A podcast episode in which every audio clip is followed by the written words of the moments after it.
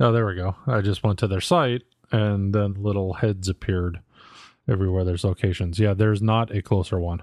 Oh, not yeah. I just went to their site too. It's like Yeah. there's one, there's one by San Francisco and one by L.A. is your choice, or you can go to Arizona. Arizona. Damn. What the fuck's going on down there?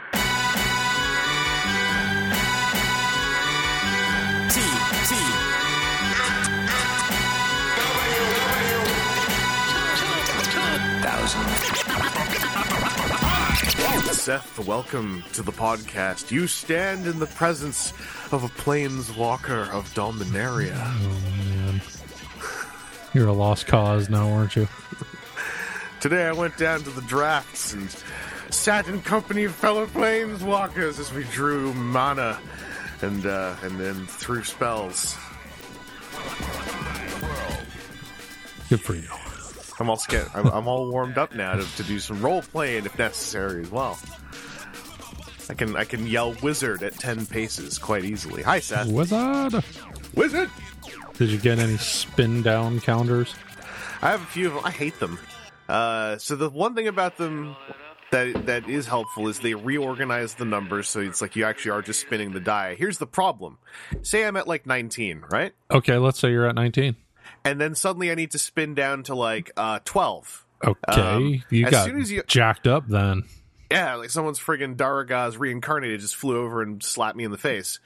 Uh, the problem is that now that I'm not clicking sequentially down, you know, not even clicking, rolling sequentially down, spinning, if you will, uh, now the whole system's gone. I'm just sitting there spinning a die around going like, where's the 12?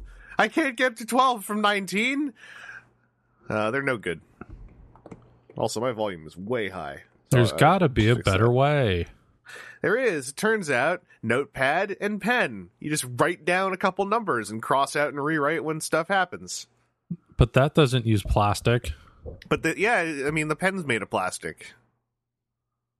Most pens are. I don't know about pens over in uh, in Santa, Los Angeles over there. No, ours are made of wood, and we call them pencils. Well, look at you, look at look at y'all living off the land. In, unless you have an iPad, then your pencil is also plastic with a battery in it. it's worth it. It's a battery powered pencil. Yeah, but, I mean, y'all we all have it coming. Battery powered pencils. Yeah. Yeah. it doesn't Um, work on paper.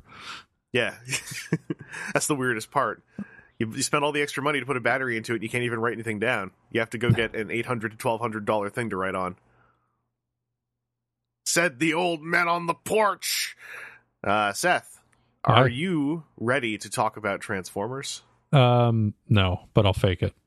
All right, good. Because today we are just gonna barrel through some listener questions. Okay. Because all the news is just little tidbits that cap off other things. Like we were talking about how uh, that that Encore uh, Godfire convoy was all riddled with QC, and they were saying, "Hey, return it."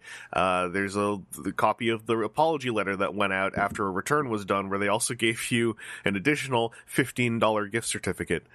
Um, which is something that I think only really works if you live in Japan and can go somewhere to use that certificate. Uh, and then what, what else is there? There's a CinemaCon where they showed some footage of the Bumblebee movie, and uh, the early word is that it looks like it it has heart. Uh, and then some other little things, but I figured whatever. Let's just I don't know. Seth, did you see any Transformers news that, that, that reflected off your windscreen and made you say, "Hey, what's going on"? Not really. I was on vacation all week, so we were like bopping around Ooh. doing stuff. You know, seeing movies like Infinity War. Oh, right, yeah, the yeah. I mean, that's that's a little movie. You know what sucks Uh, though? What? You, you know what sucks is if you go to see Infinity War and there's a stranger sitting next to you who uh won't stop asking questions. That's a new one. I like that to my list. but not asking me questions, asking the person they were with. I just they just happened to be in between me and the person that they were with. So like Oh. so like Doctor Strange like does this magic thing and then she goes, "What was that? What did that do?" There's there is a, t- a better time to ask that question, I would say. Like when when the big huge theater sound system isn't also blaring and going on. yeah. And uh yeah, luckily she clammed up after a while, but uh Yeah, like the first 15 minutes was just blah blah blah blah blah. Shut up. You're like you're like this is the that's like 50 minutes of, of coming to to just like grips with like this might just be the one where I see the movie to see what happens so no one else can tell me. um uh, we'll save the rest of that for our Infinity War spoiler cast that I'm sure is planned somewhere uh by whoever runs this thing. Yeah, it was so weird that it turned out Captain America was Thanos the whole time. I we made it. We made it about three minutes in. We made it before the first funny spoiler, fun the funny fake spoiler. I don't have a problem with those. I just have a passive aggression towards them. That's I did it for you. Uh, Seth, I'm probably going to just bug you about the movie after we're done recording. Off Whatever. the record, just for us. But, okay. Uh, in, in, order to get there, we got to get through these listener questions, which is going to begin with one from Epsilon Eight, who gave two questions, said pick the one you like most. But I just want to do both of them because I, I don't know, no one tells me what to do. Ha! Nah, it was his plan all along. Uh, question number one: What fix or figure would you love to see from a third-party company or Chinese knockoff company? I personally would love to see an upscale Generation Rhinox that fit in better with the rest of the Beast Wars characters, and also some new armpits for Power of the Primes Rodimus Prime. Um, so I, I have I have a couple I can rattle off. But Seth, like, just, have you got any like what what would what would get you excited if someone just went, like we're upgrading this part for this toy, or like we're doing an upscaled knockoff of this toy, or or et cetera, Oy. et cetera. Oh boy. Um man, I don't really have a lot of wants and desires right now. Um Not a bad. thing. maybe like you know Hmm. I was gonna say maybe like a an upgraded weapons pack for the the Power of the Primes Dinobots, but they're not that terrible. I can also tell you those those are coming. Oh, okay. Uh, well, there you go.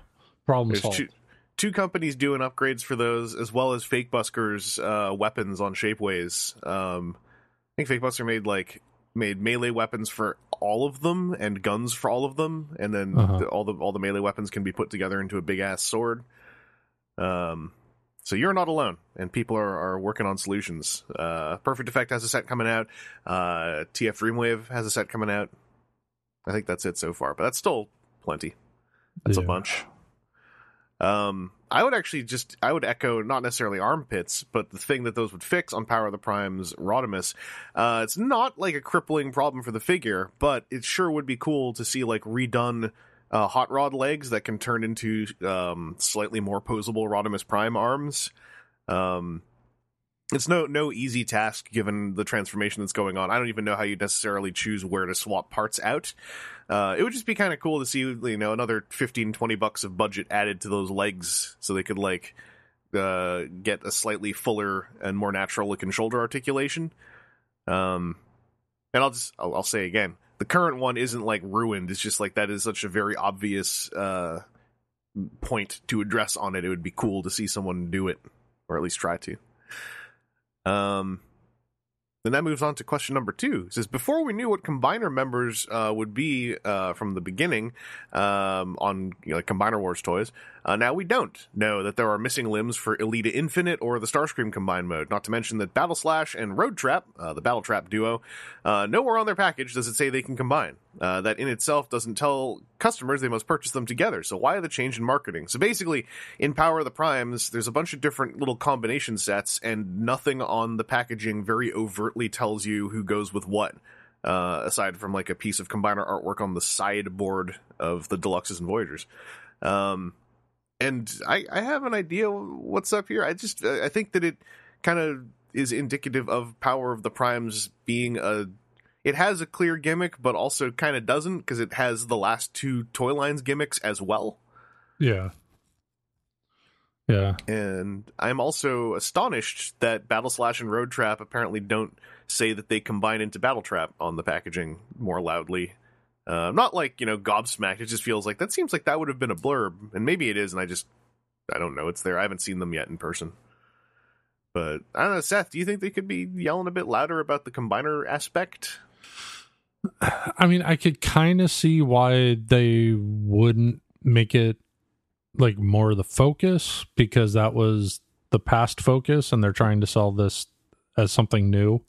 Mhm. and maybe they're trying to low key the uh the fact that they're you know mixing in this like two lines ago engineering Mhm. um to to just make it all seem newer uh so i i could kind of see the the marketing logic that way um but yeah it also seems like a missed uh cross sale opportunity to not like be like hey kids don't forget to get all these other ones too Mhm. so you could stick them together That said, I feel weird about critiquing that in a way, or at least like like like I feel almost like I'm speaking about the lack of advertising as a negative, and I'm like, I mean, it's not. It's because it's not even my problem, and I knew what it did, and I bought it, so it doesn't really matter. Uh, and I, yeah, it's weird. Like, there's a similar thing that happens sometimes, like with with some shows. What was it like? Uh, like a lot of a lot of current Japanese uh, tokusatsu shows, like the you know Sentai Power Rangers, where like there's a chunk of fandom who like to talk about like, well, you know, regardless of the quality of that episode, we really should also look at the ratings and the sales figures for the toys for the series, and and uh, add those into the mix as to its overall quality. And I'm always kind of like, that just seems a little weird to me. Like, I'm not saying don't don't. It's not worth discussion because it totally is. But uh, sometimes I'm like, are we also reviewing the corporate side of this media in a way? Well, it's like people who get all hyped up over box office numbers for the movies. Hmm. Like, yay, the movie I saw made more money than the movie I didn't go see. Yay. Or I have some, for some reason, I have some personal investment in these films and I don't want that one to do well because for whatever my weird reason is for wanting a movie to not sell many tickets it's it's like you've got no sports. skin in the game yeah It's team sports, you know. Like I got into that or like like ten years ago for a little bit. Um, it's it's an easy thing to fall into, and it's it's also like it's really good to then notice you're in it and try to maybe step back out unless you really like it.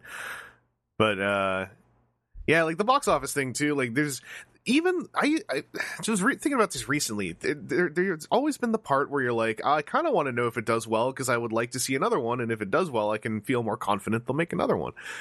But like, I, I also think there are examples of like movies that didn't do too well, but they got another one anyway because the folks behind them just really wanted to. It took longer, but you know, I'm thinking of like Riddick as my most straightforward example of like, you know, it it didn't really line up a rack of sequels in a row or anything, but uh Twohy and Vin Diesel are, are kooky nerds who really love coming back to Riddick when they can, uh, and I'm happy for it.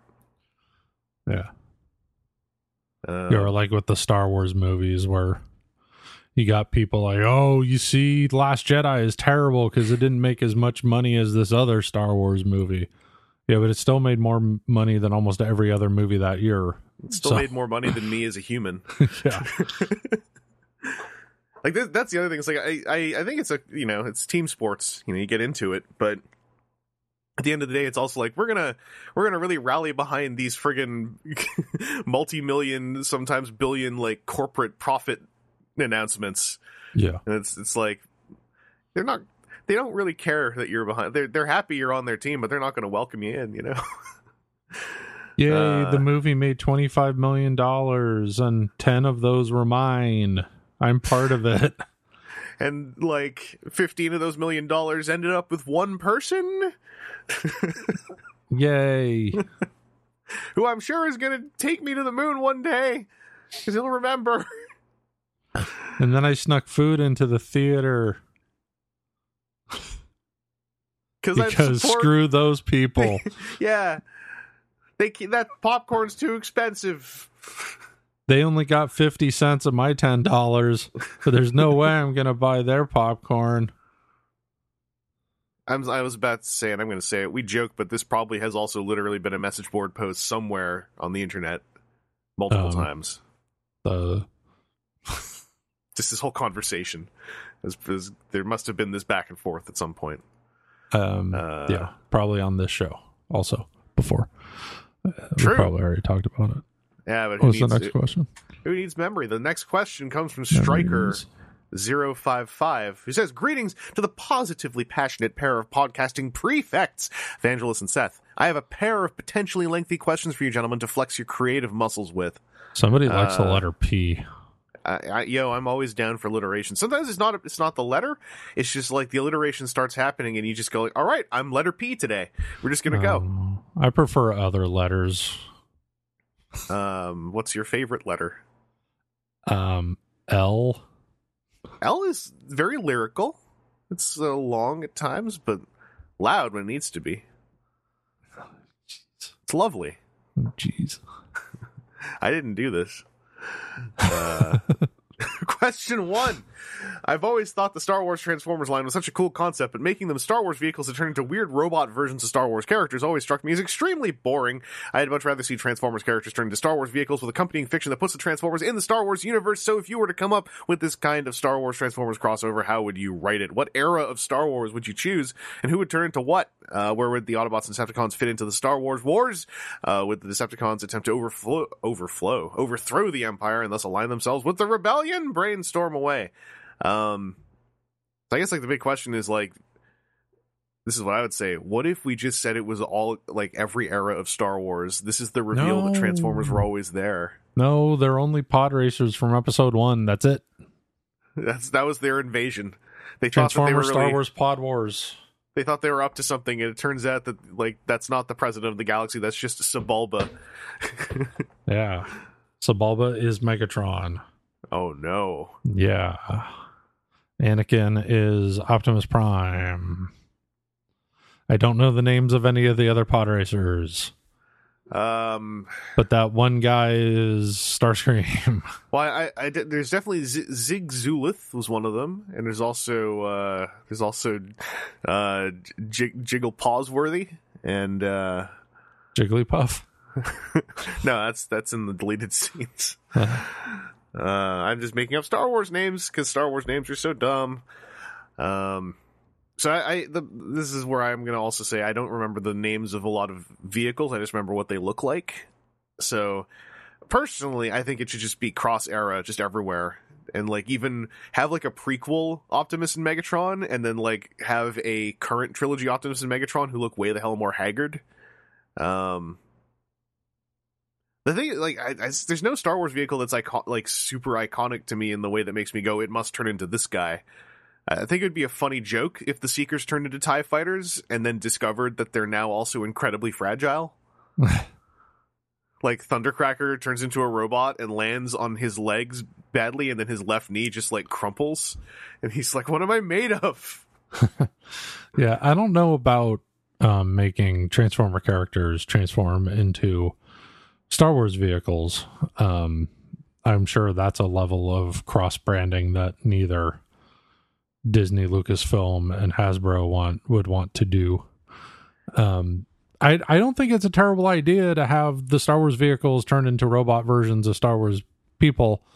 Uh, if it was done better, it's just those figures, with the absolute rarest of exception, were just crummy Transformers. What if it was both? What if it was like the Star Wars characters are like, wow, I my my uh, vehicle suddenly just I I'm like you know super robot piloting this thing that's turning into a robot of me, and then the Transformers pop up behind them out of a couple other vehicles and go like, welcome, brother. and there there would probably be a way to do it where because like where some of the the robot faces got really weird was like when like the hair and beards or whatever were were like hair and beard colored and then it was like this weird like overly panel lined face like simplify the robot face some Yeah, Maybe like don't- remove remove the yeah hair. maybe don't have like robot man with bright yellow hair That said, keep all the beards. Uh, robot beards work. It's proven. yeah but maybe go a little more subtle with the coloring Yeah, yeah, yeah. of like bright orange or orange bright brown beard That, on a robot that time, face The time when Obi Wan just had a bright orange beard. yeah that was in the uh special Uh, special prequel editions yeah, yeah. You had to get those on Laserdisc, um, like G two Laserdisc. Um, but yeah, like I, I mostly it would just, as, as far as placing characters, I would just say like to me it works the easiest because Star Wars doesn't. I don't know if this is coming off as more of a burn than I meant, but I was gonna say Star Wars doesn't really often present as gray a narrative line that that makes it easy for me to say what if the Decepticons were like you know something else. It's kind of like it very naturally falls together in my head as like Autobots are Rebel Alliance things and Decepticons are Imperial Empire evil things. Uh, which then means the Decepticons are also going to often just be gray, um, which is a shame. That's very movie esque. Like I almost wonder if the movie Transformer characters would fit this a little better uh, with color identity. Otherwise, you're having to figure out how to reveal a lot of weird colors on on most of the Decepticons. Like they'll have to turn inside out. Uh, but yeah. Um, Seth, you got any other ideas for for Star Wars stuff, or you you're you just seem like really like no, I want weird robot versions of Star Wars characters. Well, I just I think it would work better. Just yeah, maybe don't try to make it look too much like the character like because that i think that was part of the problem was they were trying to make it look too much like obi kenobi or luke skywalker and then it ended up coming out weird because now it's like weird robot face luke skywalker uh, i th- i think that there's a way to do it Mhm. and then more importantly is just make better quality transforming figures Uh, uh, it, the- it definitely felt like the B team worked on that. well, it was I think the Micro Machines people, like the Galoob team that had been Uh-huh. subsumed. Um, was because I know like, Galoob, I believe, was the the six inch titaniums, but I feel like they they got out that Galoob was also working on the Star Wars Transformers. I can't quite recall. Yeah, well, Uh, it's, it, it's like what you're going to get if Takara isn't involved. Sort of. Speaking of which, the reviews on the the Takara Tomy Darth Vader Star Wars Transformer that came out recently are really solid so far. Like from what I've seen, it sounds like it's it's a very good toy. Uh, it's expensive. there you go. It's Because good. the Japanese were involved. They know what Yes. they're doing. uh, and it's it, it's making me actually like a I want to maybe try to track one down in convention season, but I'm I'm now actually a little excited about the Han Solo Chewbacca combiner that they're putting out next because I always like that concept, and if if they can do it but engineered much better, um, that's exciting to me. No, no. I wish it was young Han Solo. He's the coolest. I feel really not guilty. Uh, that's that's how I felt about Rogue One, but I I've, I actually have found that despite the new trailer looking better because I saw it before I saw Infinity War, I I don't know if I'm going to do Solo in theaters or not. Like it's just not really attracting me at all. I kind of want to see it, but But the the box office, it has to win. like I don't I don't want to pay 15 20 bucks to watch it well, because go I'm to a matinee. Isn't it cheaper? Or is Canadian theaters just cheap? Is it Toronto? Is Toronto the problem? They well, they all want you to sit in the VIP, uh, and I, I prefer VIP because the seats are comfortable and don't hurt my butt. Um, so I mean, if it if it shows up at like you know the the, the theater down in Roncesvalles for like under ten bucks, I'll probably check it out. But I I'll probably end up get seeing it anyway because I think it's coming out when I when my mom is visiting, and she and my brother will probably want to go see it. Uh-huh. Um, but yeah, like I, I don't know, I just I was feeling all that excited about it. Like Danny were- Glover looks good. Yeah, yeah. If it if this was, I th- and I think I've said this several times already. If this was Young Lando, the movie, I would Yeah. be way more excited. um, I, I also though I, I didn't know this until I saw the trailer before Infinity War, but as soon as they also went like and check it out, Lando's got a kooky, quirky robot friend. Uh, Uh-huh. I was like, oh man, I'm not into this because the last time you did this, you also like friggin' murdered them before they got to be fun. Uh, yeah, and instead of a crazy robot, why isn't that like a pre earmuff Lobot or what if something? what if that's the re- what? Oh, what if that's the reveal at the end? he meets like- Lobot. No, Young either he meets he meets Lobot, or this robot gets destroyed because that's what Star Wars always does to its fun robots. Uh, And then, like at the very end, they're like, "I'm going to rebuild your your memory chips into hey, what's this?" And then, like you find like like a half built Lobot with like you know his brain missing or whatever. And like, Well, like- this is Lobot's a dude. Yeah, it's, it's and it's then he gets parts. hurt, and he gets robot parts after he gets hurt. It's robot parts. What if? Uh, what if? Okay, there's some other story. It's like, hey, it's my friend Bill Lobot. And he's like, yeah, it's a weird name I have. And then he gets hurt at the end. And then Lando's like, hey, wait, this is parts of my other former best friend who also died. And I'll put them into your brain to turn you into a you go. super cyborg person. Now, Uh. now you're making sense. Yeah. But yeah, in that new trailer that was before the Infinity Wars, um, like the last shot is the train thing, and Chewbacca's hanging off the side, and Han's like, "Chewie, hang on!" And then like there's a big rock sticking out, and then it cuts away, and I just lean over to my girlfriend and I go, "Man, that's crazy that they're gonna kill off Chewbacca in this movie. so when I saw that shot, so bold." I actually was sitting there going, like, you know, they, they just took a moment in this trailer for Chewbacca to go, like, also, I'm 1,500 years old or whatever. Uh, and then I was like, what if this movie, what if they kill off Chewbacca in this movie and then, like, his kid is the one that was with Han Solo for the rest of the actual movies? Yeah, well, I was joking afterwards that maybe like this Chewbacca dies, and it just turns out that Chewbacca is a super common name amongst Wookiees. Yeah. It's like the Wookiee version of Mike. and then he meets another Chewbacca at the end. That's a totally different guy. just, just embraces him, and actual Chewbacca's like, "What are you doing, buddy? Who are you?" um. Anyway, Get that's off me. That's our solo pooping session. don't Uh, know. I, I'm not. I'm not I kind of want to see it. I just because everyone's just so like, oh my god, it's stupid, makes me kind of want to see it more, just to be contra- contrarian. I, if being contrarian didn't cost like fifteen to twenty bucks, I might like get a get a, a mischievous streak and, and feel that way too. Uh, also, I always feel weird about like a hu- a massive movie that is probably going to do well, and then going like, I'm gonna go see it to show them, and it's like I don't, I probably don't need to. General general public's already all up in this. Uh, the last time I tried to help a movie by doing that, it was The Expendables. Uh, and that wasn't necessary. It turns out I was like, all like, no one's gonna see the Expendables. They all think the concept's stupid, but I think it's cool. And I went to see the Expendables, and I was like, I know that that Scott Pilgrim movie out this weekend's probably gonna do fine, so I'm gonna throw my support in with Expendables. And it turns out Scott Pilgrim just got like a bomb, uh, like not a you know smacked around, but it did not do very well that weekend compared to Expendables, and I I put my support in the wrong place um, for my intention. I also really like the Expendables. Kind of liked it more than Scott Pilgrim, to be honest. But that's just me.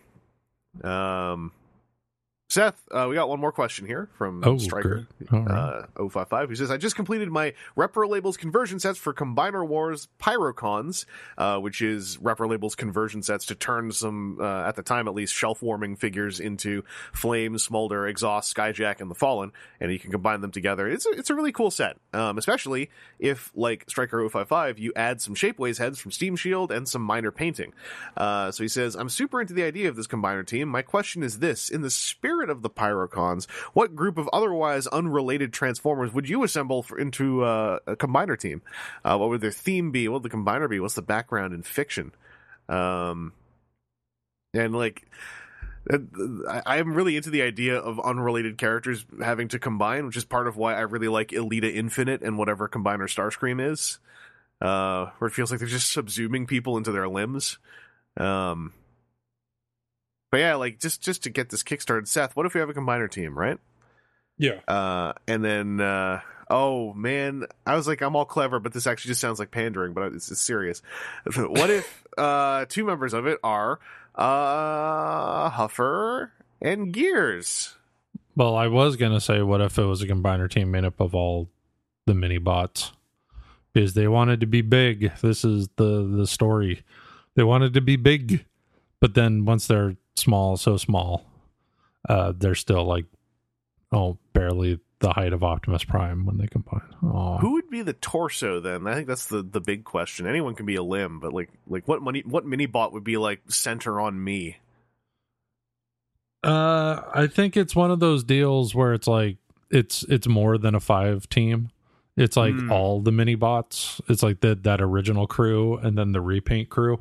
Oh yeah, it's like what eight, twelve of them. Yeah. So it's it's going to be a, at least two, if not three of them making up the torso. Oh, it'd be kind of a little vehicle Voltron-ish. Yeah. Uh, that'd be cool. Oh, I like that dudes. idea actually. Yeah, like uh Brawn and Outback could be like the the shoes. yeah, like vehicle once you brought up vehicle Vol- Voltron, I always like the car shoes. this is my buff shoe and this is my Australian shoe. Yeah. Uh, oh, I really like that concept because, like, we uh, Toy, Toy World kind of touched on it when they did the Throttlebot combiner, uh, which is a really cool set. Um, oh, and a full mini bot combiner would be so neat. That's like, there's no market for it anymore in the current like what will actually sell as far as third party toys, and that's bumming me yeah. out now. Because there's so many shapes. Like you have you have all these like cars and trucks, but then like to mix it up, you also have Sea Spray, Power Glide, and Cosmos. Uh, and and it just makes it so much more interesting. Like Cosmos, what if like Cosmos like split up and like you know his the the center dome like clicked on as a backpack, and then like the outer rings kind of r- folded over like cross suspenders, but like space suspenders that are all like you know disc like. Yeah, and you could be like so with the ones that are repaints of each other, like Outback and Huffer, Mm. like you have all those on opposite sides. Yeah. So like the original guys are the left side, the the repaint crew are the right side. So it's like asymmetrical but also symmetrical. Yeah, it's like symmetrical silhouette, asymmetrical color scheme. Yeah. Uh, I'm oh, I'm so into that idea. And then the oddball guys can make up like more torso-y parts or the head. I'm almost figuring like they could be the like basically like Power Glide, Sea Spray, Cosmos could form the torso. Uh, Yeah. because also they they I think have just the most interesting shapes to play with, whereas all the rest of them seem well served to just turn into you know like an articulate stick for for a limb. Um, can- can someone That's my out DJ there name. articulate stick? Yeah. I like it. That's pretty good. That fits on a t-shirt. Yep. I'd, I'd get an articulate stick scrunchie, uh, beanie. Um, okay, anyone out there who can draw stuff, can you try concepting this idea of all the mini bots smacking together? I mean, I can't pay you, so you know, just on your own time, I guess. I want to see what it looks like. At least a couple people's ideas. It's such a neat I'm- idea.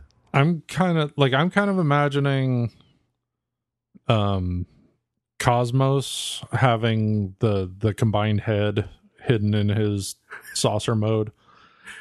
And Just wearing being, his saucer mode as a hat. well, like it could kind of like come parts can flip down and turn to where it's almost like a hood yeah. Oh, with a face. I, I'm thinking like kind of Dancouga style. Like he kind of if you if you fold him, you know, his outer edges like 180 degrees and kind of on an angle, then yeah, it just sort of turns into a hooded head. Yeah, so sort of so something like that. Yeah, oh, that'd be so cool.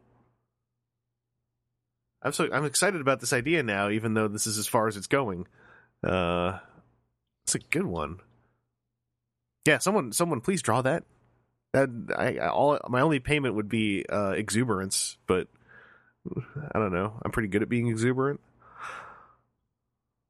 Um, there's also, by the way, the end of the question. Uh, Sky or Striker 055 says, "Thank you for taking the time to dwell on my queries, and a massive thank you for over 500 episodes of high quality Transformers talk. I've been listening since early high school, and now I'm graduating from college.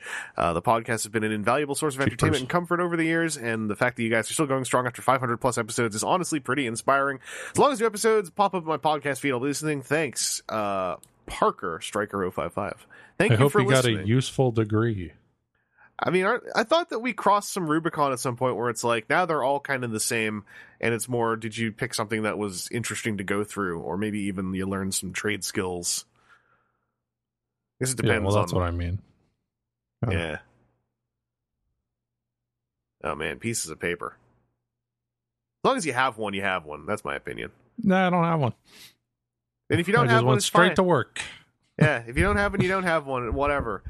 Uh, every now and then, I always go like, "Man, did I, did I miss a?" Because people always talk about their their college life experience, and often a lot of people had a very different one than me. And I'm like, "Did I miss out on something by not having a more textbook one?"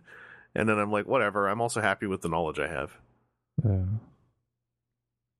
Um, and also, it's wild that you were in early high school and now graduated from college, and you're still listening. Uh, hope this hope this helped you through exams and exams. Studying And for them. kegers. ke- keggers, uh, maybe even the first time you had a drink. Uh, Other alcohol related things. don't know why we're an alcohol related podcast, but it just seems Uh. a natural fit. That was actually wasn't that part When of the ear- when when you had to do battle with the the evil dean. yeah when when you, when you were like it it is my freedom to have this hot plate in my res because I have to cook for myself. Uh, that's a thing I saw on a cartoon once. So I'm pretty sure that's what it's like in college. Oh, I, I, I, I saw. Animal House. So that's I don't remember any of Animal House because I think I saw it when I was in high school and it didn't connect with me really, and it was on TV.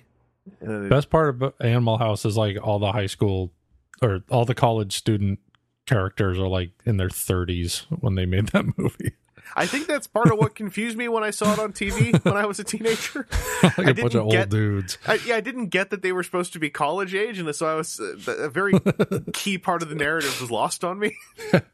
Who are these assholes messing up this school? Those ROTC boys seem like they might have a point. Uh, th- I was just gonna say that the alcohol thing oddly reminds me like one of the original one of the original bullet points about this very podcast a year before it ever came out was the idea of like we're gonna replicate all those good times we all have drinking and talking at BotCon. Uh, so we we kind of do have this weird alcoholic base in our sediment, uh, in our roots on this podcast, um, which is relevant to the next set of listener questions, which come from Enigma Two K Two. Seth, would you like to read these ones? Oh, sure. Let me uh, adjust my mic stand so I can see past it. All right, I have done that before. Why is it that third party companies seem to be incapable of doing G1 Cliff Jumper justice? How hard can it off. be? What? I almost accidentally knocked my own headphones off. Look, just how hard can it be? He's Bumblebee with sharper edges, a spoiler, and an oversized rear tires. It ain't that hard. So here's my understanding: It ain't is that hard.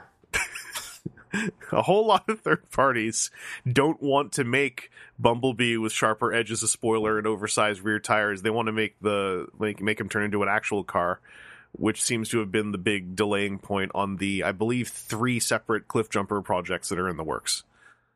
or they Um, just want to put red plastic in the machine instead Yeah. of the yellow plastic and call Yeah. it a day.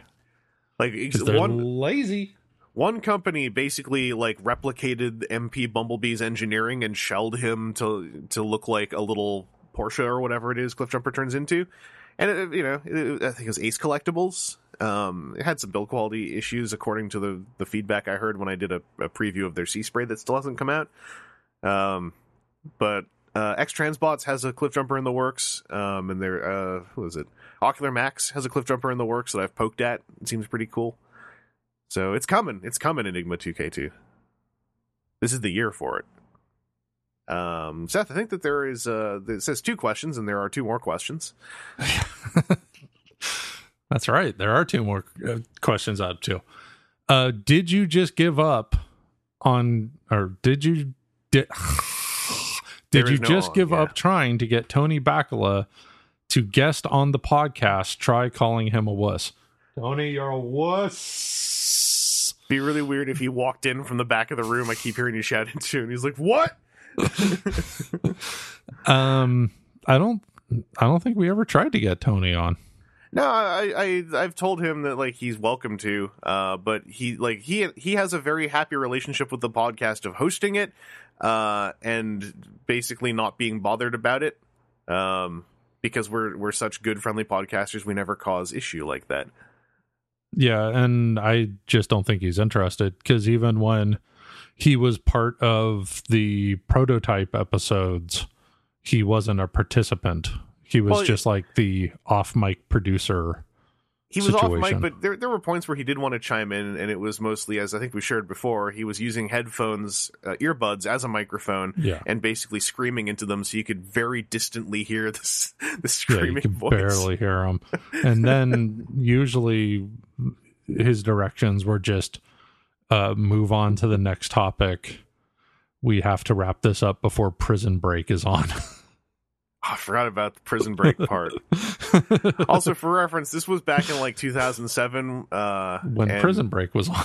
Yeah, and also when like not literally, it seems everyone on the internet ha- is like hooked up with a USB microphone and or webcam with a fancy mic built into it. Uh, it's slightly before that era, so that's why you would be in the situation where you don't have a microphone handy, and thus are going like, "Well, better scream into these into these earbuds." Uh, he was also bummed out that huh, I was going to say the the headphones and microphones have the same guts, and that's how that all worked. Yeah. No, he was also bummed out that it wasn't going to be a video podcast because that's where everything was going and video podcasts were the thing. Oh yeah, there was that tech But- one I was keeping up with that. Um, oh, Veronica, what's her name was on? Uh, I forgot what it was called now. That's gonna bug me. Veronica Belmont. Yeah, she was on a, a video. Yeah, I forget what it was called too. But yeah, I watched that. I watched uh um Diggnation. Uh I watched Lynchland and they all stopped being a thing because everyone just that wanted to do video just went to like YouTube or Hmm. Twitch. Um video podcast didn't keep happening. Yeah, And it's a cool idea. you know, though. yeah, but then your down your downloads were massive in comparison Oh yeah, yeah. And I mean, to this, audio. this- the the the thing about it that at the time I thought was neat was I had an iPod Classic in 07 and like I was in Japan getting these new quote unquote episodes of like a web tech TV that I could watch on the train and there was something about that I really liked.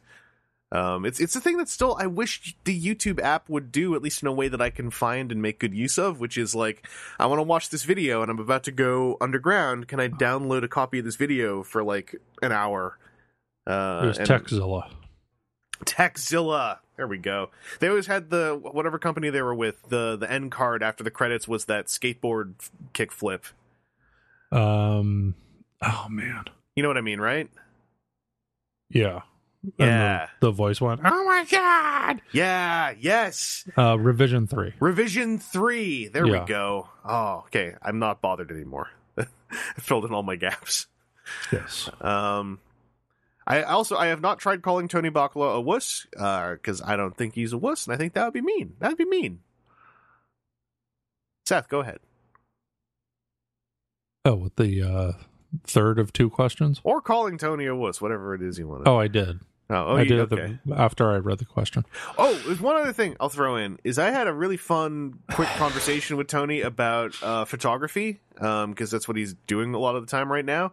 And and after we were done talking, I was like, man, you know, that would have been a conversation we could have recorded and put on here to finally say he was on the podcast. Hmm. Um, but I, Maybe I only, next time. yeah, I only want to have that conversation in person because we can wave our hands around and stuff. It's fun.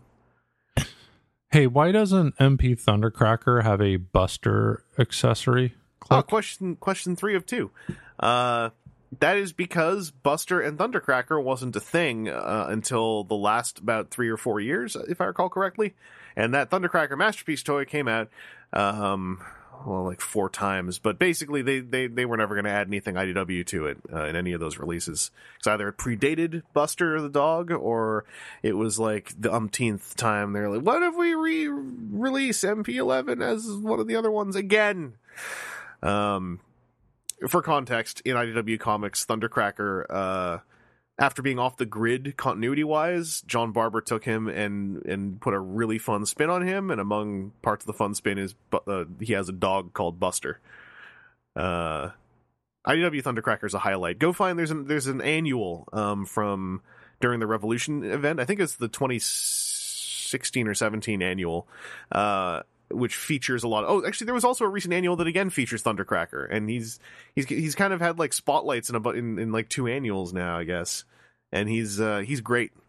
Um, he he spent years off off continuity, and it turns out he spent that whole time watching TV and being like, "I'm done. I don't want to be a I don't want to be in a war. I'm just going to sit in my cave and watch like eight channels of TV at the same time." And uh, after doing that, like any normal human does, he's like, "You know, I could write this." So he's an aspiring uh, movie writer who whose scripts are fantastic. Uh, I really like that that new annual where he's he gets tasked with writing the Starscream biopic, uh, and it's it's a good annual. Everyone should read that. Uh, so that, that's why he doesn't have a Buster accessory. All right.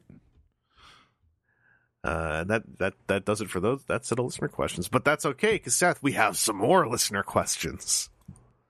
Uh, I'm armed and ready with listener questions. This one's from Triceradon, who uh, calls us esteemed podcasters. So thank you, Triceradon. Um, with the Bayverse coming to an ignoble end, I was wondering what its ultimate creative legacy would be, since there's clearly not much in the plot or character development. Uh, do you think there were any Yeah, that's true. Any ideas, concepts, designs that the Bay movies introduced that you'd like to see adopted into the hypothetical rebooted movieverse and in future media? Personally, I'm fond of the idea of Optimus Prime transforming into a conventional long-nosed truck that the movies mainstreamed, however sacrilegious it may be. I always preferred it to the classic cab over design. Thank you.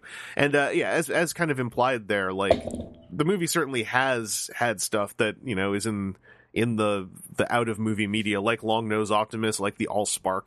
Um, but uh, Seth, what's what's something you'd like to see from the movies that actually get carried over? Hmm.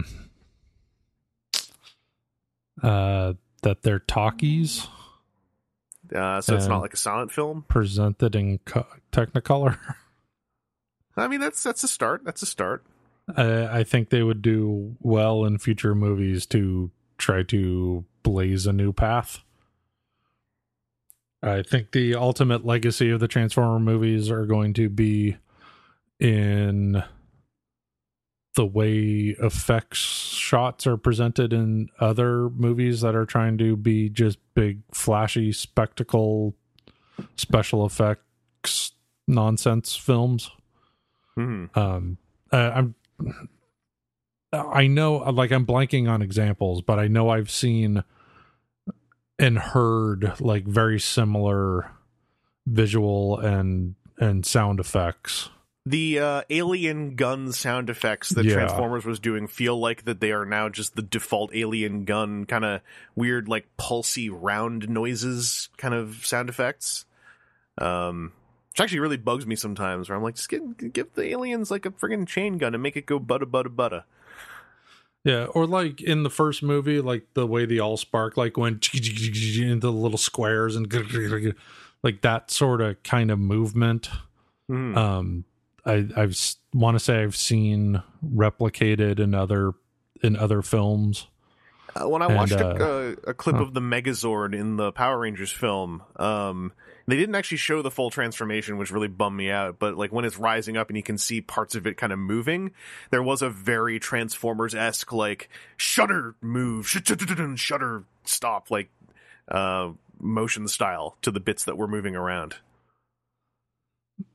Yeah, so like it, it like it's even infected like other things in a way um like just yesterday in the d&d campaign i'm i'm playing right now the dm is describing like we're trying to keep these bad guys from getting this thing that's locked in this big stone cube and the way he's describing it opening is like all these little cubes coming off the main cube and like like opening and I go, oh, like the Allspark from the first Transformer movie. And he goes, no, but well, yeah, just like that.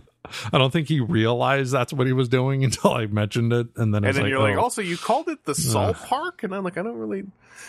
Uh, I, I was my answer was just going to be like, there's some character designs I think should be into Transformers proper outside of the movies. Like Barricade is the one I'm still waiting to see happen outside of the movies. Blackout happened in animated, but Blackout and Barricade are kind of like the two that I want to see like continue on and appear elsewhere.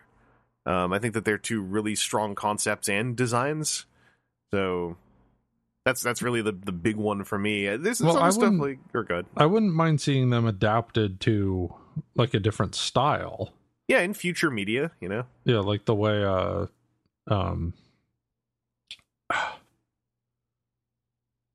Lo- damn it, what's the name of the bounty hunter green Oh, uh, bounty hunter lockdown. from lockdown. Lockdown. Yeah, I kept wanting to say lockout and I knew that wasn't it.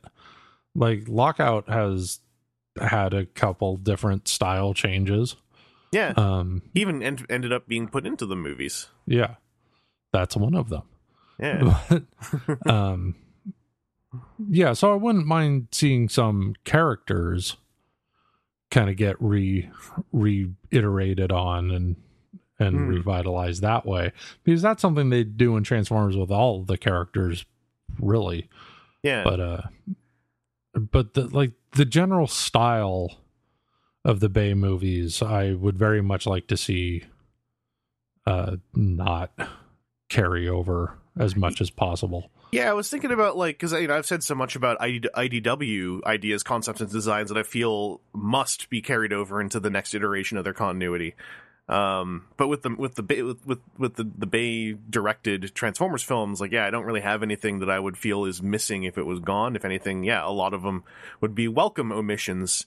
Um, you know, like I, I hope that in future Transformers films, if they happen, the U.S. military uh, and all the world's military, but uh, you know, because the U.S. one is the one that kept appearing, I hope it is it is an ineffectual and and vastly nullified force as it should have been in the first one. I was having this conversation the other day that like the 07 Transformers movie, I watched the blackout intro scene a bunch of times recently because of the new toy. I was like, this is such a good scene, and like the 07 movie, I think part of why I don't like it very much uh, in my my overall rankings is because like it it within the space of that first movie, they're like, oh, hey, we found the magic ammunition type that the whole U.S. military has that can kill Decepticons, uh, and it takes it takes away it lets all the humans catch up in a way that I don't like because it's not them using alien tech, which I'm I'm more okay with. It's the part where they're just like, oh, it turns out we just have to use these rounds we already have. Yeah. And then we're good to go. And it's like, screw y'all. Yeah, if these movies were invading robots from space and the army has to overcome them, um, like War of the Worlds. I mean, Independence Day. I mean, War of the Worlds. Um, that would be a different situation. But once half of the alien robots are also the heroes, then shouldn't they be the ones Mhm. saving the day? it shouldn't be human ammunition that saves the day you know that Yeah. kills blackout etc it, it, and like it bugged me back then and i got over it and then like i ungot over it this last couple of weeks like rewatching those bits and going like everyone puts this movie on a pedestal when it committed the first and perhaps greatest narrative sin of the entire continuity i refuse Optimus Prime at the end should have been like, you know, we're this ancient, unbelievably advanced, sentient, mechanical race, and we never developed this sort of ammunition. what was it what, what was it like they're just high heat ammunition it's like Yeah. yeah um, we never thought of it. Oh, you think we've been I fighting mean- this war for millions of years, and we never came up with a weapon as It- it's- effective. it's just so What dumb are we doing? It's between that and the rail gun in Revenge of the Fallen killing Devastator, where it's Oh, like, the magic boat gun yeah, the magic boat gun. I'm that like, we never see again. I'm like, never, never again let the human military be capable of taking down Transformers like that because it it shifts the whole narrative. It it uh, it pollutes the entire continuity with this notion that the military matters when it shouldn't against the Transformers, not without interlinking with Transformers technology at least, uh, and especially not in the very first story. Uh, it's it's it, it bugged me so much rewatching that bit, and I was like, all right, I'm gonna I'm gonna watch the big fight at the end, and I'm like, I don't really care about half of this because most of it is just the the humans blowing up Transformers, and it's very unexciting to me. Uh, and it was back then too. Uh, just you know, it was newer back then, so it was a little bit more understated. But uh, that's I, I, yeah, that's about it. I think for answering that part of the question. Um, you know, E- even I don't even want to see them like get the direct backing of like a General Motors, or you know, where all the cars have to basically be like from one manufacturer, and then they have to jump through hoops to get anyone else involved. I'm like, I'm like, just just uh, don't don't don't play ball with any of them. Just take a bunch of cars and mark them up and make them all custom cars. You know, do do like Hasbro do when they can't get a license.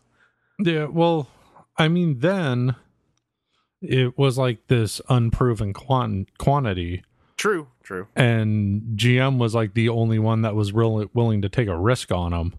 hmm And I, it almost feels like now it's kind of come back around to that to where it's like, well, these movies are critical flops and they're the money they've been making has been on a steady decline and now you're going to change change the formula now you're unproven again so they're probably just going to have to take whatever they could get And then it turns out they, that everyone transforms into a Tesla Spoilers. ever. for 2021. Uh, hey, we got Seth. We got one more or or they Oh, turn down the Tesla offer, and then Elon Musk is just like, "Well, forget it, man. Transformers are real now. I just built them. I'm going to demystify this concept. Sorry, I unleashed Megatron on the world, but that's what happens. Bummer is, you know, he's gonna right. Like that. I don't know why I started with Megatron, but you know that's what happened. it's it's gonna play out just like friggin' just like the fake uh, the Stanley Tucci, you know, in the in in Transformers Four. It's gonna be like I'm gonna make my own Transformer, and I'm also gonna make all the wrong decisions while I do so, Yeah. choking and drowning on the syrup of my hubris as I as I roll through this project. Um, Seth, we got we got one more listener question here. Okay, Uh, this comes from that guy. yeah, it's tricky. That's Uh, a tricky one. Hola, Vang- Vangelis y todos. Alguna uh, vez has coleccionado? I'm going to read this. Una línea de. How do you do J's in Spanish? Is that a huh or is it a j? I think it's a huh, like like Juan. Ju- Juguetes con Juan. una ficción uh, establecida por razones. Is it? I'm going German with this now on the Zeds. Uh, completamente, completamente independientes de la ficción. Uh, and then he talks about Spider Man. Um, I'll spare you the rest of that butchering of another language. I just like trying to. I like trying to uh, verbalize my way through languages I don't understand that well. Um, and this was never my second language. So, uh, gra- pat me on the back, everybody, for my great reading. Um, I also have loaded the question into Google Translate, uh, which says, "Have you ever collected a toy line with a fiction established?" Uh, but you've collected the toy line for reasons independent of that fiction. Uh, for me, it's Marvel Spider Man. I like comics, but for some reason, in my mind, my Spider Man collection represents a never made Sentai or Power Rangers show where Spider Man and his allies fight against the dreaded symbiotes. Um, and I, I, I think that's happened to me, like, oddly enough, like, more so in Transformers than anywhere else. Yeah, I was Like- gonna say that. Like I like I collected the Age of Extinction multicolored Dinobots entirely because they felt like a Sentai team, and I think they look really good as this like multicolored Sentai team who turn into dinosaur robots and knights. Um, but Seth, like, what about you? Like, what's a what's a weird like this has nothing to do with the fiction thing that you've collected? Um, boy, I'm just kind of looking around at stuff I have in this room to see if anything really jumps out. Um, I mean, there's been stuff I've gotten, uh, with very little, if any, um, interaction with the fiction, but it wasn't necessarily like a whole big collection. It'd be Mhm. like an individual figure. Like there's been a handful of like Figuarts I got just because I thought they looked really cool. Or this is just a guy in a suit that comes with a bowl of ramen and chopsticks. Yeah, I have no idea what this is from, but I, I- I'll get it because he's a dude in a they suit. join they join the greater uh, Twitter.com slash Seth Buzzard photo fiction canon. Yeah. I have a pre-order of another version of that guy. By the way, Oh, geez. I've since found out like what the deal was with that. Like, like I don't remember the names, but Yeah.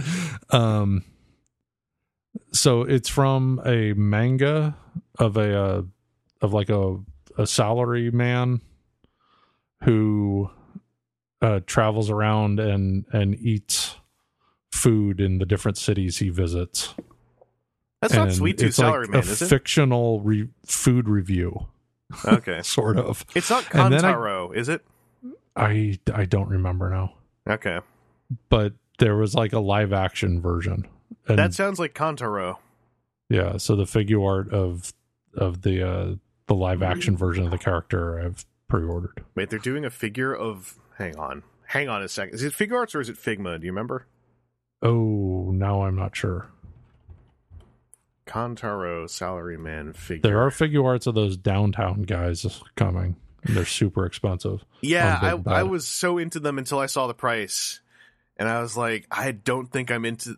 I mean, these will be around, but I would like to try to find these for less expensive.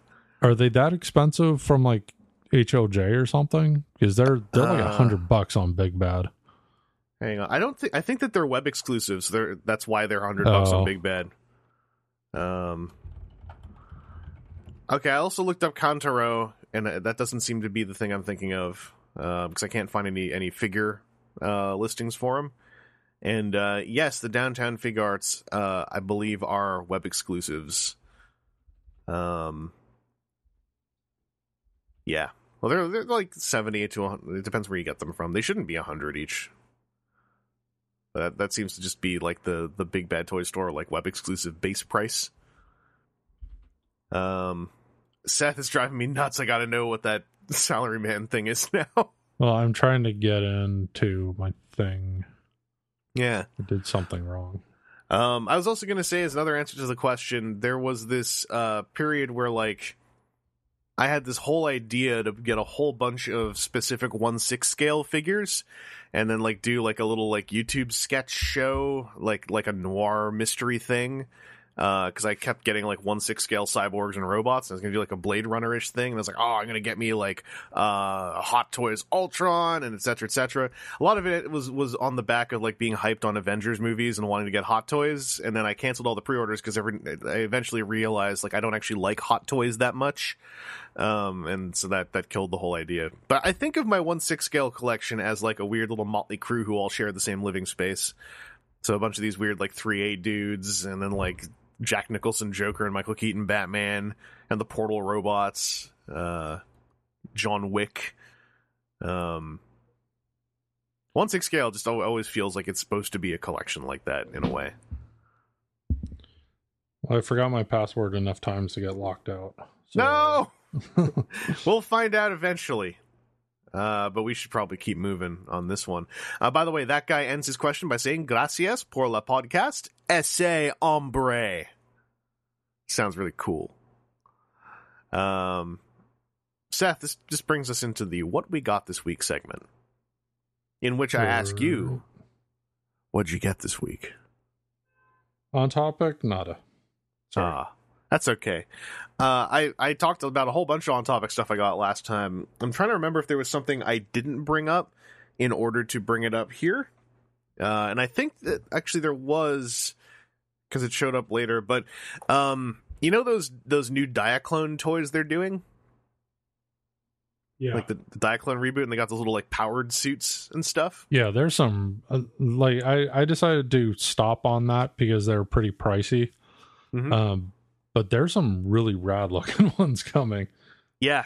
Uh, well, there, if if if pricey is the problem, this is this is weird. Mech Fans Toys is a, is a KO company who have been knocking off a lot of Diaclone reboot stuff, mostly the powered suits, and then like bundling them in with their knockoffs of like Iron Factory toys and stuff. So anyway, they had this powered suit that they'd done up, and it's in Shockwave colors because it's bundled with their knockoff of Iron Factory Shockwave.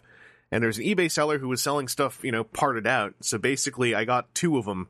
Um, I got the Iron Factory Shockwave knockoff. It comes with one, and then I got a second one because the seller had like a second powered suit loose. So I have like these two little Diaclone suits in Shockwave colors with like chromed painted gold visors on their on their little like cockpit windows, and it's like Shockwave's two little assistants. Um, and I just wanted to share that the Mech Fans Toys Diaclone uh, powered suits. It feels like they, they got the CAD file and now they just they they make them in all like not enough colors to be honest. They keep replicating Takara Tomy's Diaclone colors and I'm like why? Well, like you can do so many more interesting colors. Uh, and I do not believe there is a big enough market of people who specifically want the official colors because it's just like red and blue.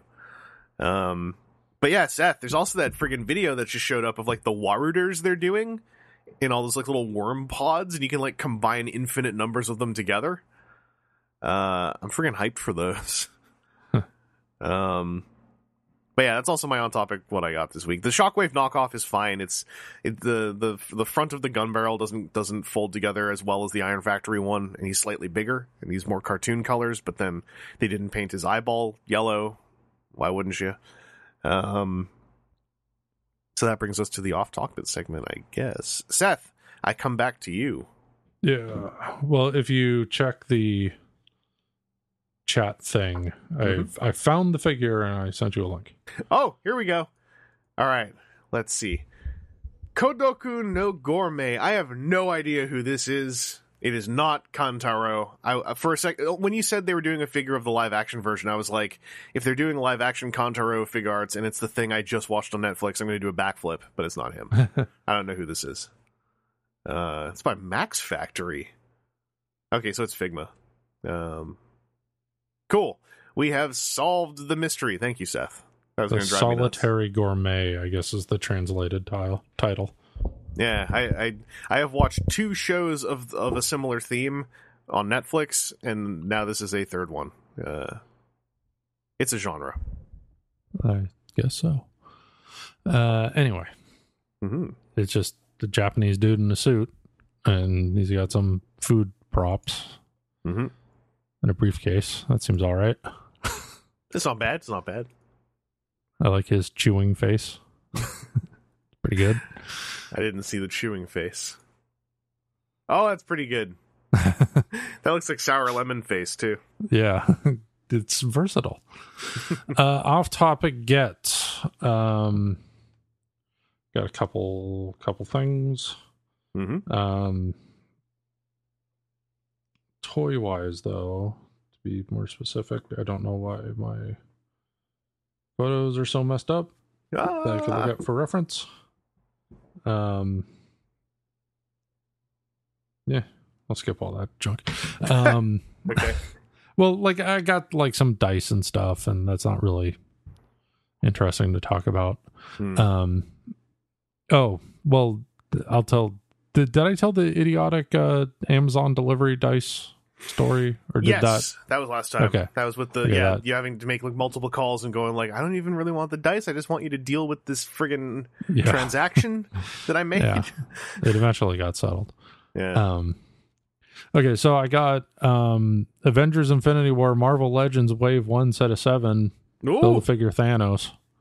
I uh I got very tempted by those, and having seen the film, I'm like, I think I want Proxima Midnight, but I'm going to be good without the rest of the line because I'm going to do the Figuarts on those. But uh, they, they look pretty good.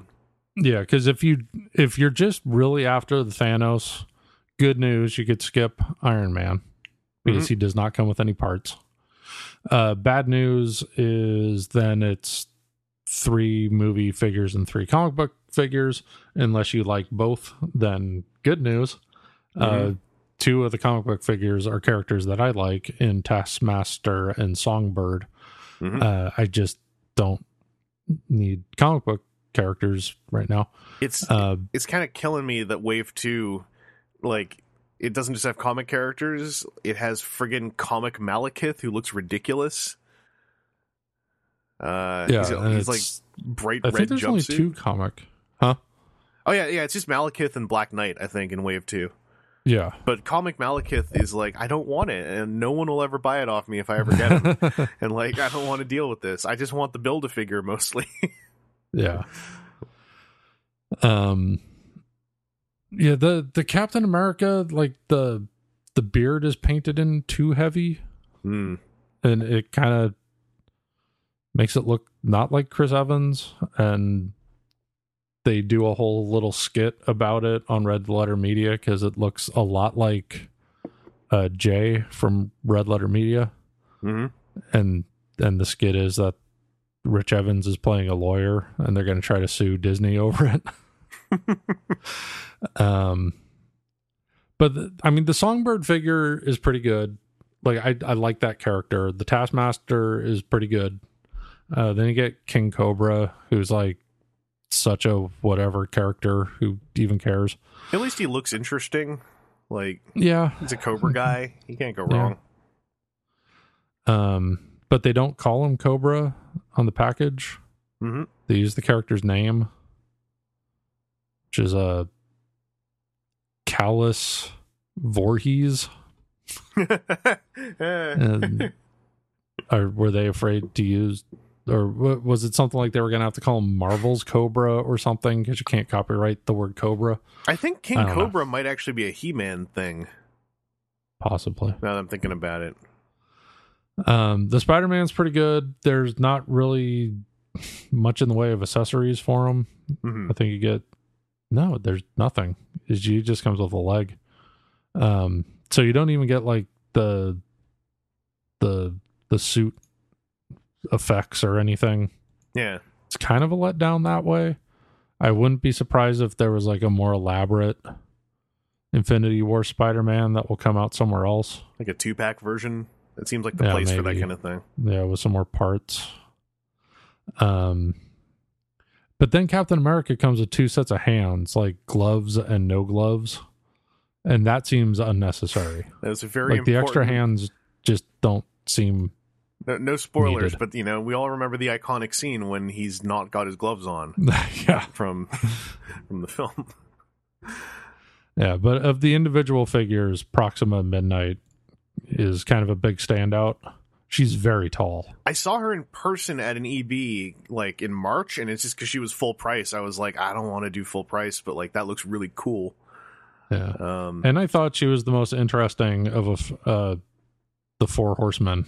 I mean, the Thanos, Thanos is the Thanos Force, yeah, Thanos force. Thanos Rangers. um, yeah, like like some of them look cool, but then didn't say or do anything cool, and some of them said and did cool things but looked lame. I thought Proxima Midnight looked cool and said and did cool things. So that so she became my favorite of those four. Yeah, I I, Um, I also want to pick her up because like I've got this thing. It's like with the Praetorian Guard from the Last Jedi. I'm like I really like the Thanos Rangers, and like you know I don't think Figuarts is going to do them, and and they're all kind of big, so the size difference between Marvel Legends and Figuarts won't be a problem. Um, but then I'm also like I feel like it's going to be a shocker if they do more than the two that they're doing. Yeah, hopefully the other two find a way to get out because it would be a bummer if they don't. if they don't, I'm going to feel better. So it's like if I go for these two and then they don't do the other two, I'm going to feel ripped off. And if I don't go for these two and then, then they're going to do the other two and then the, these two are going to be hard to find. It's, it's Murphy's Law. It sucks.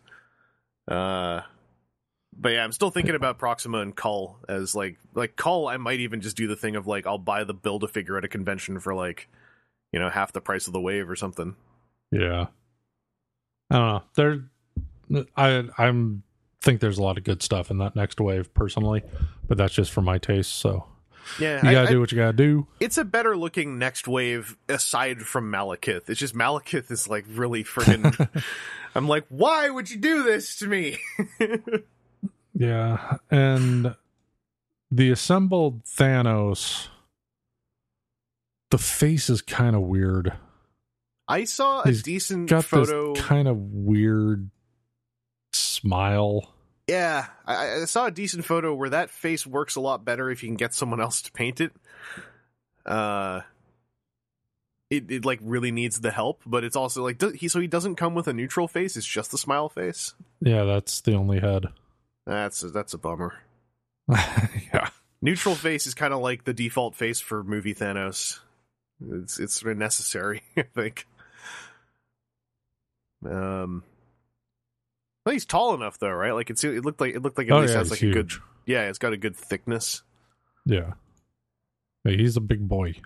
Yeah, But yeah, um yeah, Proxima Midnight is is is a cool one. He's an imposing figure. I'm I'm Um, fingers crossed that Amazon.ca is going to do some like random wicked Marvel Legends sales like they did last year. Um, Uh-huh. and that she will be one of them because then I'm like, all right, sweet. If I can get her for like twenty bucks Canadian, then I'm down. Um, but yeah, looks like a fine wave. Not And I think that's all I got worth talking about. all right. Um, all I really have uh off the top of my head, I got I got a figure I can talk about. Um, but I'll quickly also throw in the Magic the Gathering update. Uh, I went I went to drafts this weekend. It's first time I did I did drafts, and it was really fun. I didn't win much, but also I was a little bit cheeky, and I, I also drafted just a whole bunch of cards I wanted, and so I got I got me stacks of rares, and also I, my second draft uh, day was today on Sunday, and uh, my first booster of round two I pulled a Karn. That's some lingo for all you and for all you planeswalkers out there.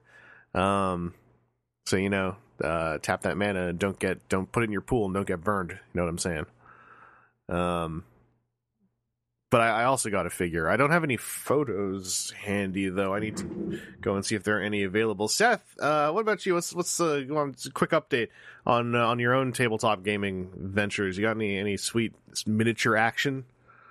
Uh, I finished painting a Reaper bone figure for my girlfriend's cleric. That came out pretty good.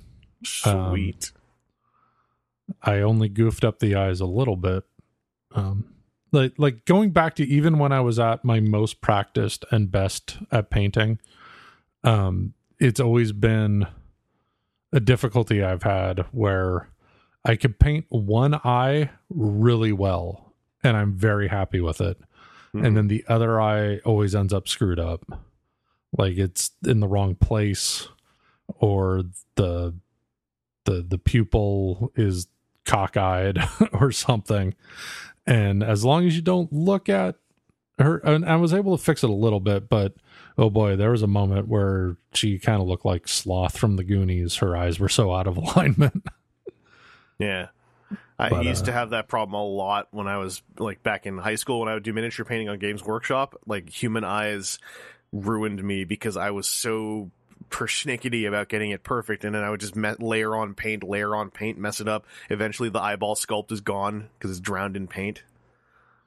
Yeah, and like the other people in this game, including the DM, um, either don't paint at all or doing like really kind of basic paint work.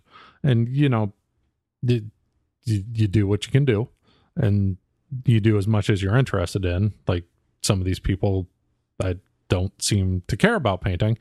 Um, they're perfectly happy to have just the little white, unpainted Reaper figure Mm. um but like i've offered now to to people who have tried to paint like hey you know maybe sometime we could find a day if you guys want to come over we'll i'll show you some tips i'll teach you how to dry brush and do a wash and that Mhm. will improve things by like a hundred times um but like the one of the guys was like how the hell did you do these eyes? Because every time i've tried to do eyes it's a nightmare. And i tried to describe a couple techniques. Um so like one one of them like just started painting. Like he he's only been painting for like a couple of months now Yeah. at all. And uh so i'm like oh yeah like if if you want to do this and you want to get better like i i am not a master painter but i can show you things that will get you get you closer down the road hmm I was about to about to lay out. Just my my head went to the lousiest joke. I'm not a master painter, but I am a master. Mm-mm. How funny am I? Whoa! Whoa! Um, you want a little bill and ted there for a second you know, just I wouldn't be I wouldn't be mad if I ended up being a little Bill and Ted. It's a good thing to be. hey the third bill and ted movie's on track I'm so hyped. Oh my god, I'm so excited, especially when I read they're going through with the story outline that like I was really hoping they would be able to go through with. Of like, what if Bill and Ted got old and sad because they still haven't figured out how to make the friggin' song that saves the entire Yeah. human society? And I'm like, Yeah. that's great. I love that idea. yeah like like when like the story kind of broke last week or something it's like hey we're this is happening now or it's we're closer to, to it happening now like i was saying to the girlfriend i'm like usually i would be very nervous about something like this. Like it's been so long and it was such a goofy thing. It's like oh, this is just like some cash in thing. Like a studio was like well what's a property we could re revitalize? But they've been trying to make this movie for a really long time. Yeah, Like it's And- it's, it's it's almost like not the same, but like the the storyline of the making of this so far reminds me a little bit of Mad Max F- Fury Road, where it's like everyone involved is into this. They just got to Yeah. figure out like how to line all the resources up. Yeah, and it's all the original people. Like it's not just the actors, it's the writer, it's the director, it's it's so once it's all the original people doing it because they want to do it and it's not like a situation of like Alex Winter is down on his luck and it's like Yeah, oh let's do this and get a couple bucks in Alex's pocket. Like the reason you don't see Alex Winter in things anymore is because he chose to go behind the camera and he's had, you know, he's had a good career doing stuff behind the camera and Yeah. he's happy with it. Like he's not a failed actor, he just decided to go a different direction. So the fact that it's not like this desperate cash grab or something um makes me feel more positive about the whole thing because it's like okay they're they're doing this because they want to do it yeah, and also I you know I. I, I like it when uh, modern Keanu Reeves like just gets on a project. Like even if I don't end up liking the project, I'm like, usually I find his motivations are pretty good, especially when it comes to people he's worked with in the past. Um, and so you know, seeing seeing the photo shoots they did, I was like, this is this just it has a good vibe. Um, so I'm I'm hyped for it. Seth, I also I put a link in the chat. I found a couple photos of the figure I got. It's uh, another another Mecha Zone piece uh, by David White. So it's uh, one of his personally designed, personally CAD modeled, personally 3D printed uh, figures. oh cool And so this is a, a new Predonaut he's doing because he, uh, over the last couple years, he kind of refined the Mechanaut body to be like on par with like a Marvel Legends toy and kind of beyond as far as posability. And so he's now done it with the Predonaut, which is like the more feral animalistic design. So he he took the original Predonaut Fang, he kind of reworked it a bit into this thing called Anubis. Um, so it benefits from a lot of the enhanced posability that was on the the Mechanaut Explorer. Um, it also can transform into like a sort of beast mode, uh, mostly just by going down on all fours. But like, there's a few, like, there's like an extra hinge in the knee that reshapes the the leg a little bit, and there's a certain like f- uh, there's a freedom on the the wrist ball joint so that he can properly like seat down on his on his robot mode hands. Um, he's also got like a posable tail that can. Uh, and it, and it works really well. The tail segments can tab into each other to turn the tail into a sword. Uh, it's a very solid sword um, for the robot mode.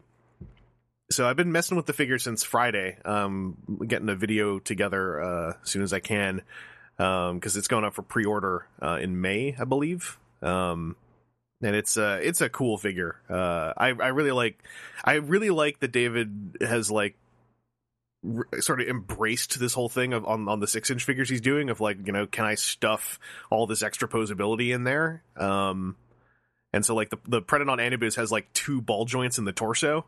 So there's like a ball joint on the waist and a ball joint in the mid torso. Uh, and then like a lot of the the limb posability is done with like interlinked hinges that all use. I think they mostly use five millimeter uh, peg connections.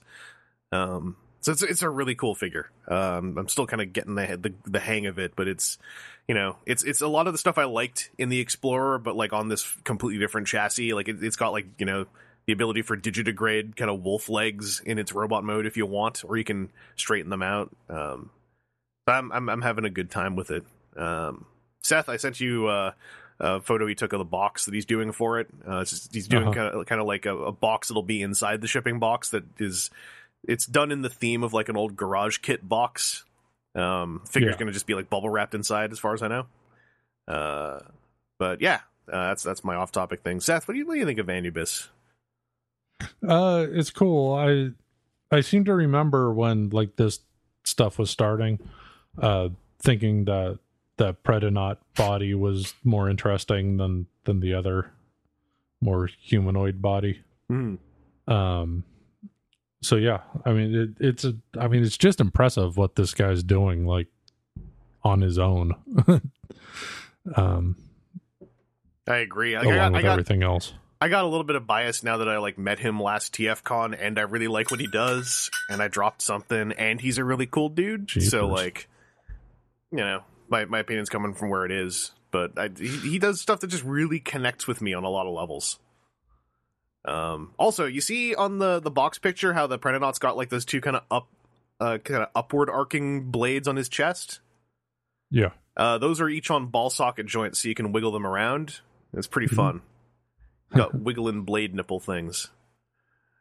Oh, well, this reminded me of something else I did get. Um, I got something produced by Shapeways for the first time ever. Hey, that was also good Um, cover for me to pick up that thing I dropped. So I got it through um, the Hero Forge site. Mm-hmm. So it's if you're not familiar, uh, Hero Forge is a website where there's tons of options.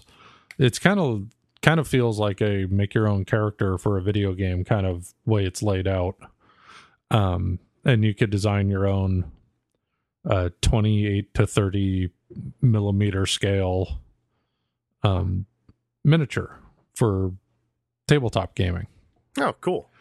so my uh I, I decided to make a miniature for my character in this d&d campaign who is a, a lizard folk barbarian and they don't really have a good d&d style lizard folk head option um they have like a more dragonborn style head option but if but i found if you click the uh the little ear fins off then you get more of a, a lizardy folk profile. Uh, you just there's really no good way to to replicate the the head frill uh, fin kind of shape thing. But uh, Do you you, know, uh, whatever. do, do you at Close all want to try getting like some two part epoxy and, and attempting like a toothpick sculpt?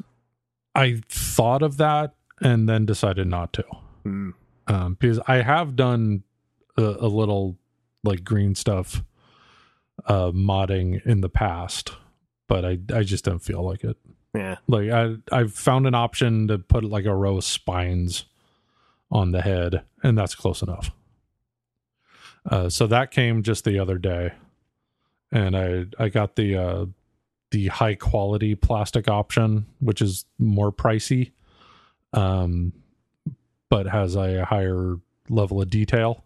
hmm And one thing I wasn't expecting was how much it smelled coming out of the coming out of the box, wrapped in a, a little envelope of bubble wrap. Boy, that smelled a lot, and it had a really tacky, sticky feeling. Hmm. So I let it. So my first thought was, "Oh no, is that what this stuff is? It's like some weird sticky plastic." And then I'm like, "Well, I've never heard anyone complain about getting stuff from Shapeways and it being sticky." No. Um, I was then I tried like to fit searching that together in my head. online, huh? I was trying to put that together in my head of like your whole experience with the smell and the stickiness, and I'm like, none of this seems familiar.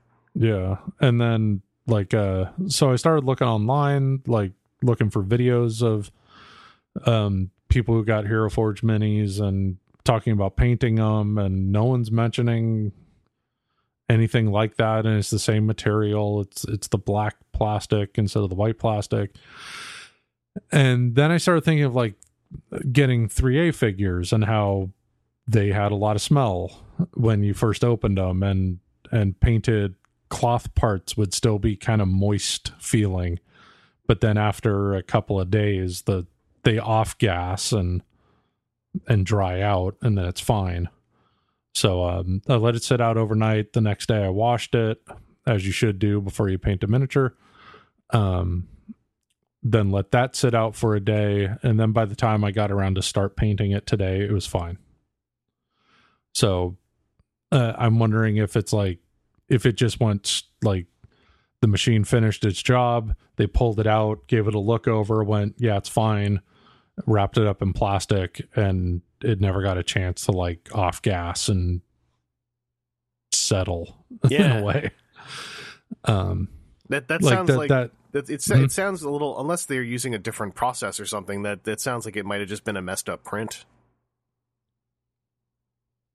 well, I mean, it by after washing it and giving it a couple days, it was fine. Okay, yeah, if it's fine, it's fine. It's yeah but just out of the plastic there it had a smell to it and uh like it wasn't stinking up the house or anything like you had to put it up to your nose to like smell it but it had a distinctive smell Mhm. and a weird sticky tacky feeling um like tacky is probably a better better term than sticky Yeah, um it's still it's weird.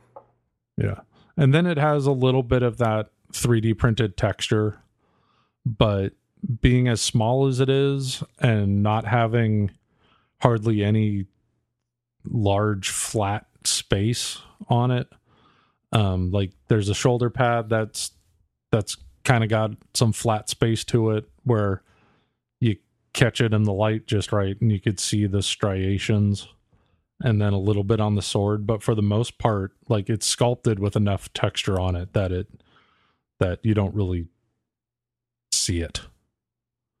And Mhm. you really got to be looking for it on the places where it is visible because everything's so small. Um so i think it came out well um uh, i like just started painting it i just have like base colors down so uh All right. um looking forward to getting it finished before our next game I am going to be trying to get into finally painting some more of my Warmachine uh, miniatures in the in the coming month when hopefully the I can go outside and spray stuff without it getting all like weird and cold and dry. Uh, I'm going to try a trick that uh, Twitter.com slash Random Factor told me about, uh, which is like because I have I have a bunch of different colored I have black primer and gray primer. mm-hmm. And for army painting, there's this whole thing of like, if you do the angles right, you prime everything black, and then you do this like thing with the gray primer where you shoot it down in kind of light falling angles, so it just catches the upper surfaces. And it's Yeah. kind of it's kind of like doing a a priming with shading, so you can at least like see the detail a little bit better. Because on some of these Cryx models, I'm like, I've sprayed them black, and I'm like, I can't tell where half the stuff on them is. Yeah. And like I'm not one of the I can't make use of photos because I'm like I, there's a disconnect for me. Even if I see all the details in a finished painted photo I'm like I I can't connect them together um, with what's in my hand. And like it it just starts making me feel like I'm missing stuff. So I want to I want to originally I, I did this on a couple of them this also worked but this I, the, using just the spray seems like it might be a, a more gradiented look that might help help my my I guess like eye to brain connection more but I, I sprayed like one of them in black and just dry brushed it heavily in two two levels of gray just to kind of see everything. uh-huh Um, so I, I, got- I got to do that with with the rest of these Cryx models just so I can like you know get the hang of what's there. Um, and also I just, I think it's a cool idea too to like highlight with an aerosol. Yeah, no, it's it's a pretty good idea because like with that miniature I painted for my girlfriend, it's uh being a reaper, um they advise not uh using spray primer at all. Um just wash it off and paint directly on the plastic. Hmm. Um but some some painting videos I've watched, they've suggested uh, putting a thin layer of acrylic as sort of a primer and don't water it down because the plastic that a lot of the Reaper figures are in kind of repels water. Hmm. And I've had that problem putting first layers down on some of these things unprimed where you could see it like pooling and like shrinking up. Um, so just using an unthinned paint and just brushing it on thin, um, there's less water involved. And then that paint bonds with the plastic super well. Then you could use your thin down paints, but you still want to spread it out kind of thin so you don't just blob over all the details. Hmm. But yeah, painting that uh, miniature for my girlfriend, it, it was a similar thing of like, I'm not sure where some of these details are. And then just having a, uh, finding a good painted uh, picture uh, and having it on my phone to reference as I was until I like established the the basic colors yeah. and then then go from there uh helped um now what i thought you were gonna start saying was um i've seen some people use a technique of um mostly doing it with airbrush painting but also showing how you could do it with with a brush of uh using lighter colors in the higher parts of the miniature like physically like from the head to the shoulders are lighter colors, and then you sort of use darker colors as you work your way down to simulate light from above. Oh, that's a cool idea, but that's that's probably Yeah. more beyond like Yeah, it's it's a from. level past what where I'm at. yeah. no, for me it's mostly just like I just want to at least get a good base coat down that hits everything. Um and yeah, I'm just I from I know from my experience with just looking at a couple of the Warcaster models and from back when I was painting like Chaos Space Marines, like little finicky details and and things hanging off of stuff. It's just I miss a lot of it. Um but yeah, other than that, um, I'm I'm now kind of over the hump with Magic the Gathering Dominaria because all the release events are done. So I'm just starting to settle down and like look through my cards and see what I have. I'm gonna make a I'm gonna probably make a couple decks out of what I got, um, and play with some friends. Uh, I've been finding like the casual approach to Magic the Gathering, at least around here with the people I know and have met. It's like it's actually kind of working. Um, like you know, not not bothering with high level standard or anything. Like there's still plenty to do. Uh, and I am going to look into because I know someone will say it because I hear it all the time. I'm going to look into Commander. Uh, I've kind of settled on like once I can uh, you know pause from buying cards for a bit. I'm going to try to pick up from last year the the Dragon Commander deck and the Vampire Commander deck that came out. I forgot what they're specifically called. Because I found out my mom found my old Magic cards out west, and we flipped through some of them over FaceTime, and immediately found I actually have three of the original dual lands, uh, which are great for Commander, and also are worth like uh, over a hundred bucks a piece right now because they're so popular for Commander and Wow. Legacy and stuff. So I'm like, well, I got three of them. That already gives me a good baseline to upgrade like one of those Commander decks. How many Black Lotuses did you have? None. I, ne- I never. called. I never had a Black Lotus. That was that was outside my time. The Black Lotuses and the Moxes. I, I never had those. Uh, even back when I was playing, they were expensive, and I got on like I was there for revised through like fourth edition, and back then they were already very expensive. Um, I did have a giant Black Lotus that was packed in with an issue of InQuest magazine, but I don't know what happened to it. Uh, InQuest was Wizards' uh, gaming magazine that was out for a bit. Um, it was it was not as good as ToyFare, in my opinion. Uh, but few things are. So, Seth, uh, I think that takes us to the end of this podcast. All right. Uh, FYI, for folks who don't keep up with all the announcements, there is like our convention pre-registration is happening nowadays. Uh, TFCon Toronto has pre-reg up. TF Expo has pre-reg up. If you're in the Toronto area, there's also like you know myriad other conventions you can check out. Um, but you know we're hitting that part of the season when people start coming up with their travel packages to go to these things. So if you're coming out to TFCon, I hope I see you there. Uh, and if you're not, that's cool. That's fine. I know you hate me. That's okay. Uh, Seth, thank you for joining me. Oh, thank you for having me. Uh, and uh, I guess that, that we'll just say we'll we'll talk to y'all later on um, on WTF TFW. Stay tuned. Um, we're we're through a lot of the toys, but you know we still got a few things to look forward to. And the less news we have, the more listener questions we can get through. Because I still have plenty from April. Uh, we got hit with a with a little flood of them, and there's some good stuff in there. So uh, we're gonna get to more of that next week, barring anything crazy. Um, so until then, stay tuned and stay safe. Have a good day. Uh,